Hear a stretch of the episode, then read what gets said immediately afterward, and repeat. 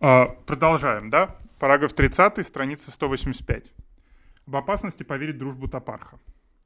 И здесь э, Кикавмен прямо обращается к э, своему читателю, который работает акритом, то есть начальником пограничной крепости. Охраняй акрит, крепости, веренную тебе в область. Не доверяй соседним с тобой топархам, хотя они будут всячески клясться, что являются твоими друзьями.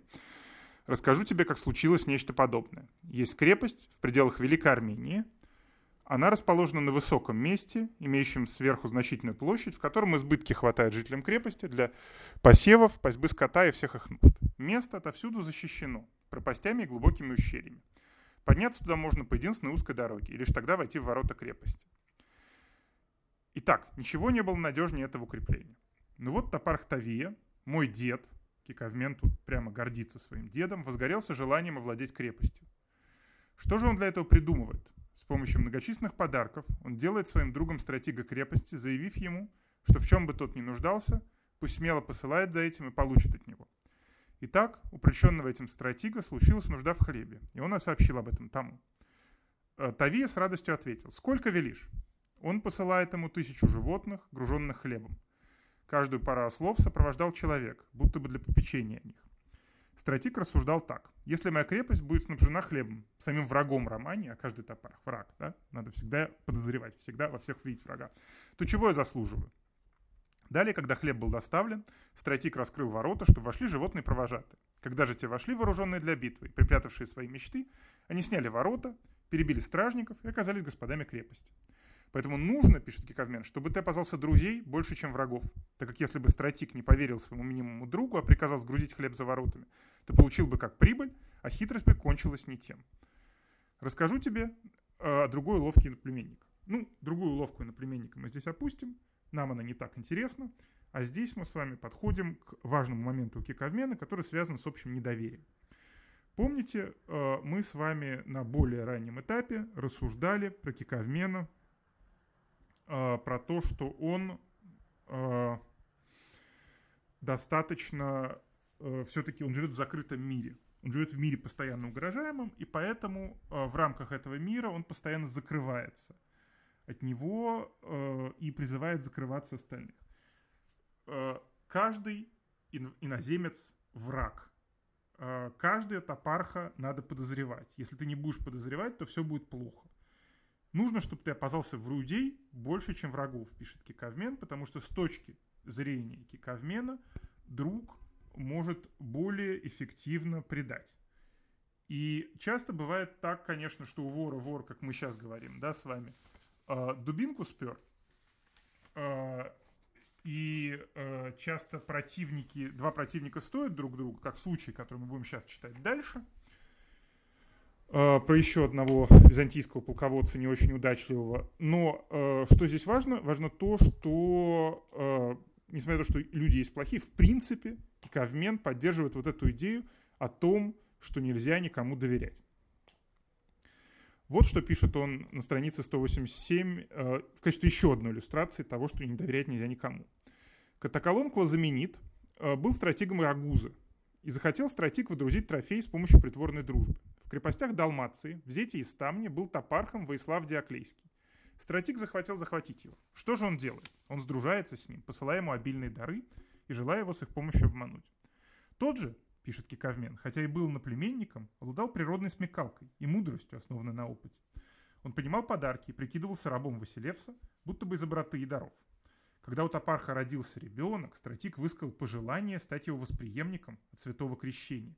Тот с радостью ответил если соизволишь и придешь в мой дом. То есть, вы понимаете, здесь э, два хитрована, которые строят друг другу козни.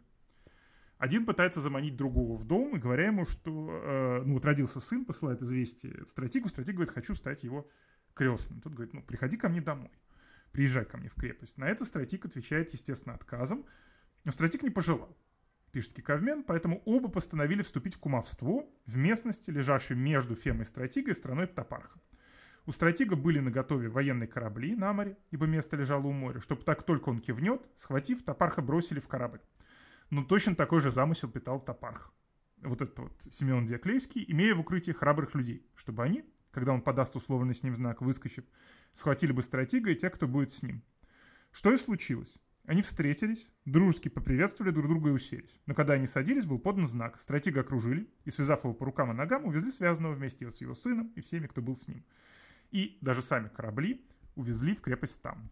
Так, какими силками и сетями хотел уловить стратег, сам он был и уловлен, пишет Кикамен по сравнению Ромеев.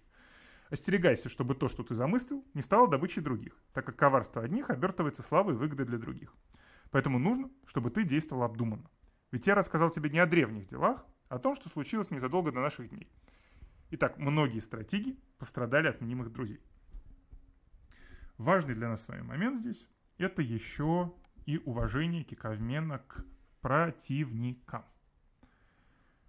Вот Владислав Диоклейский, да, который здесь действует против византийцев, и в предыдущем рассказе Тови – армянский топар, который успешно действует против византийцев.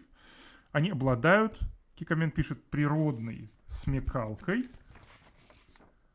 э, природной смекалкой и мудростью, основанной э, на опыте. То есть они обладают сами теми варварами, теми качествами, которые Кикавмен, может быть, и хотел бы видеть, в византийцах, но этих качеств у них он не видит. И поэтому он признает эти качества за варварами и отзывается о варварах уважительно. Почему это важно? Дело в том, что в XI веке происходит постепенное э, изменение отношений между византийцами и окружающей Византией государствами. За счет торговых путей, в том числе, усиливаются внешние культурные контакты. Византия завязывает, получает союзные отношения в самых разных государствах и начинает, как сильное государство и престижное государство, привлекать к себе людей. И если раньше византийцы смотрели на себя, то есть у них вот с одной стороны, да, это идеология сожженной крепости, когда они только себя и только себя считают самыми замечательными, самыми правильными, единственными правильными христианами в мире. С другой стороны, на фоне ослабления империи и усиления варваров в XI веке приходит совершенно понимание того, что на самом деле даже варвары могут быть сильны, на фоне внутреннего кризиса империи приходит понимание того, что варвары могут быть даже лучше. Поэтому они обладают природной смекалкой и мудростью, основанной на опыте. То есть Кикавмен признает за ими эти дары. И из этого признания уже не так далеко до того, чтобы постепенно византийцы начали принимать варваров на свою службу – и формировать из них целые отряды. И мы знаем, что это произошло в XI веке, когда и печенеги, и э, тюрки составили подразделение целой византийской армии, и то же самое было в веке XII, когда начали массово при Алексее Камнине нанимать на службу еще в XI веке, Кавмен даже знал этих людей, нанимать на службу франков. Я уж не говорю про то, что дворец в Константинополе охраняли, вообще говоря, люди из Скандинавии, Руси, а позже из Великобритании. А, судя по всему, бывшие приближенные Гарольда, да, э, простите, э, да, короля, который был разбит Вильгельмом Завоевателем. И э, вот это вот уважение к иностранцам и принятие талантов иностранцев, оно очень важно для византийцев – и оно становится важной чертой византийской культуры уже в XII веке, когда Византия гораздо более открыта, чем Византия века XI, Византия Кикарны.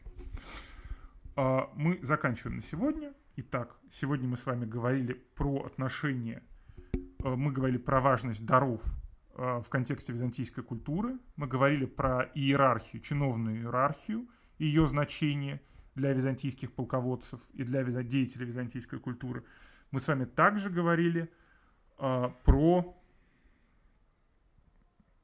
э, то, э, как византийцы относятся к иностранцам.